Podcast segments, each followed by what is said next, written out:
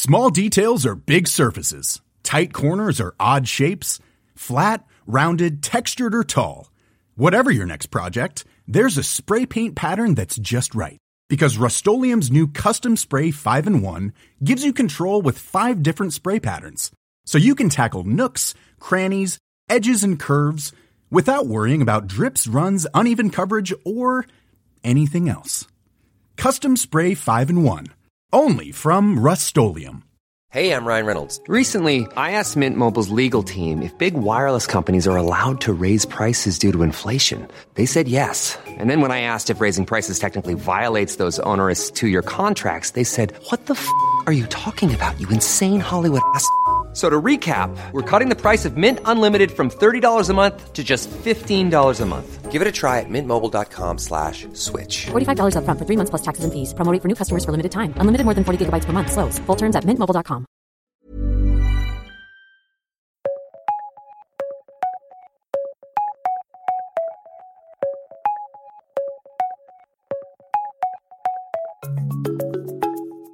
Welcome to the World in 10, the big news stories of the day, explained and analysed by the Times of London, with Toby Gillis and the next voice you'll hear, Lou Newton. First, we head to the Middle East where hopes of a new ceasefire are growing.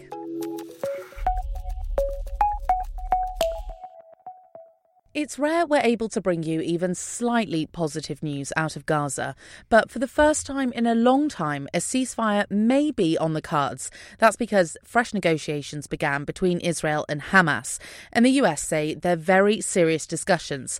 That's supported by the rare presence at the talks in Egypt by Hamas leader Ismail Haniyeh. There are inevitable sticking points. Israel only wants to discuss a temporary ceasefire in exchange for the release of hostages. Hamas is reportedly only interested in a deal that will permanently end the war. And at the time of this recording, it's hard to say which way things might go. But one thing that's clear is that peace in the region remains a long way off, and these talks aren't even discussing that. So, while the situation there remains up in the air, we wanted to take our analysis in a slightly different direction. It's possible that you've noticed, as I certainly have in the UK, that there's a general trend of support, almost unconditional support actually, for the Palestinian population from young people. And you're not imagining it, Toby, because one poll in the New York Times found that three quarters of people aged between 18 and 29 disagree with how Israel's main ally, the US, is handling the war, and TikTok is awash with pro Palestinian content. The question is why. And it's one that so many people are wondering that our sister podcast, Stories of Our Times, has done a whole episode on it today. We're going to play you a clip now from its host, Katie Tarrant, who works on news and investigations for the Sunday Times. On platforms like TikTok, for every one pro Israeli video watched, there were 65 pro Palestinian videos. TikTok is notoriously secretive about their algorithms. But I mean, just being able to see that, you know, hashtag free Palestine was used 39 times more than the hashtags I stand with Israel was used, for example, sort of shows what people are wanting from that app. The videos that make the money are those that are just visceral and emotive and they drive people to feel something. When you feel something, you're going to keep scrolling, you're going to keep engaging with the app. If you have a vocal generation who the sort of videos they're seeing make them very against what Israel is doing. That becomes a problem. You can listen to the whole episode of Stories of Our Times. Does Gen Z have a problem with Israel? Now, wherever you get your podcasts.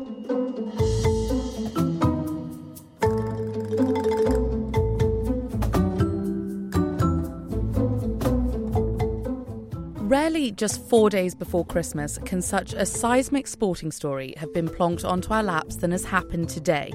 The whole of European football might just have blown up with a court ruling that can't be appealed. Worth starting with some background. A couple of years ago, out of nowhere really, 12 of the continent's biggest clubs announced the formation of a so called European Super League.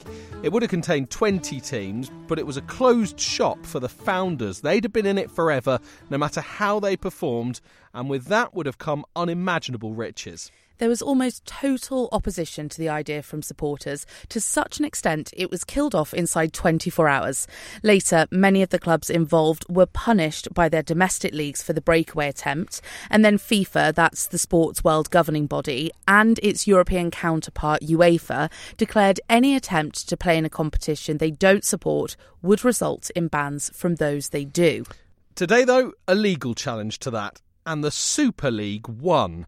So is the formation of the league now inevitable? And is this the end of European football as we know it? The best person to ask is the Times' European football reporter Tom Allnutt, who joins us now. Welcome, Tom. Um, most of the clubs originally involved in this, especially in England, vowed never to try again. But of course, money talks, doesn't it? So, do you think this ruling might see them U turn again? And I mean, it does feel like it needs the clubs to get off the ground, doesn't it? Hi, Toby. Well, I think it certainly needs the Premier League clubs to get off the ground. You know, we know now that the English teams are sort of top six, top seven, even top eight now, the, by far the wealthiest and most powerful football clubs in the world. And so any kind of new tournament like this probably doesn't really have the kind of legitimacy that it needs unless it has Manchester United, Liverpool, etc. involved. Whether or not they're going to U-turn, I guess it depends who you ask. You know, if, if you talk to sort of the Premier League and you talk to these clubs publicly, they are all saying we're not interested. We listen to the fans. Um, but the Super League very much insists they are holding talks with many of these clubs behind closed doors, and a lot of them are still interested. And why are they interested? Well, because money talks, as you say, and the, and the Super League will probably offer hundreds of millions more than the existing Champions League and Premier League can. Tom, the firm behind the Super League, A22, has announced a new format. Do you think the fact this one is a meritocracy will change fans' minds?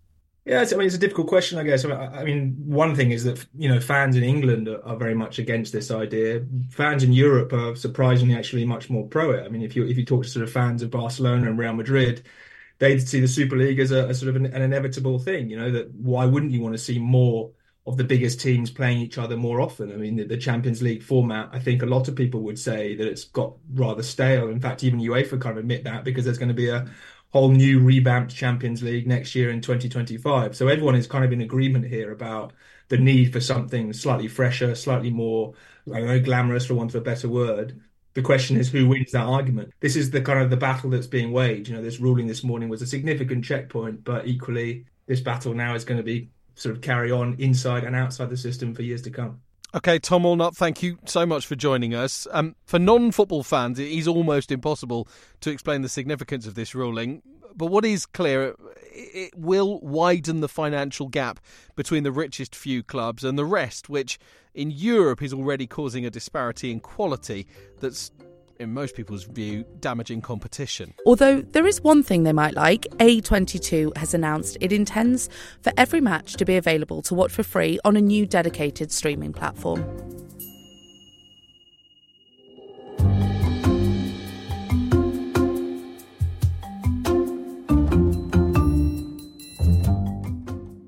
Last week, you may remember we covered the effective cancellation of Gerard Depardieu in France after a TV documentary appeared to show him making lewd comments to a 10 year old.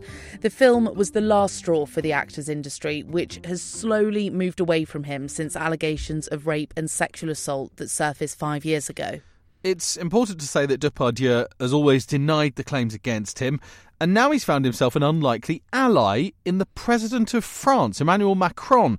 He's told a TV station there he won't strip the actor of his Légion d'honneur, France's highest honour, uh, adding he's a great admirer of his work and called the situation a manhunt. The Times' reporter in Paris, Adam Sage, told us there are two possible reasons Macron would move in this direction. Maybe he thinks that whilst amongst Parisian feminists um, and in the media, Depardieu has been criticized and there's been opprobrium poured on him. Possibly a, a, silent majority of French people don't share this opinion. And Macron might be reckoning that he's playing to those people who really don't care and just think that he's a great actor.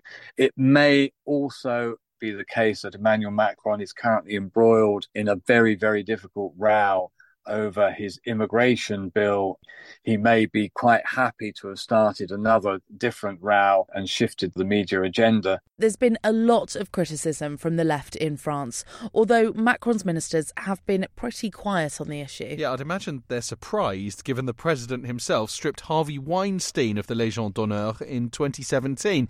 That despite him having yet to be convicted at that time of any sexual misdemeanours.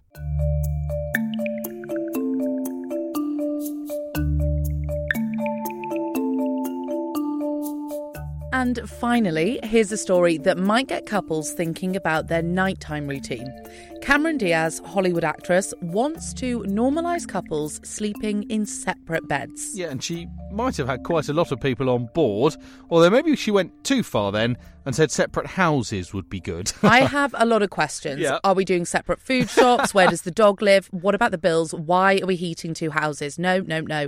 There's just too much to think about. I don't like it. Well, it's okay, Lou, because they don't actually do separate houses, but she could be onto something with sleeping arrangements because apparently it's quite popular. The American Academy of Sleep Medicine said a third of couples sleep in separate beds. It's all very interesting. You can read about it now, of course, on the Times website. Well, alas, I do not have that problem. and that is all the time we have for today. So thank you for taking 10 minutes to stay on top of the world with the help of the Times of London. See you tomorrow.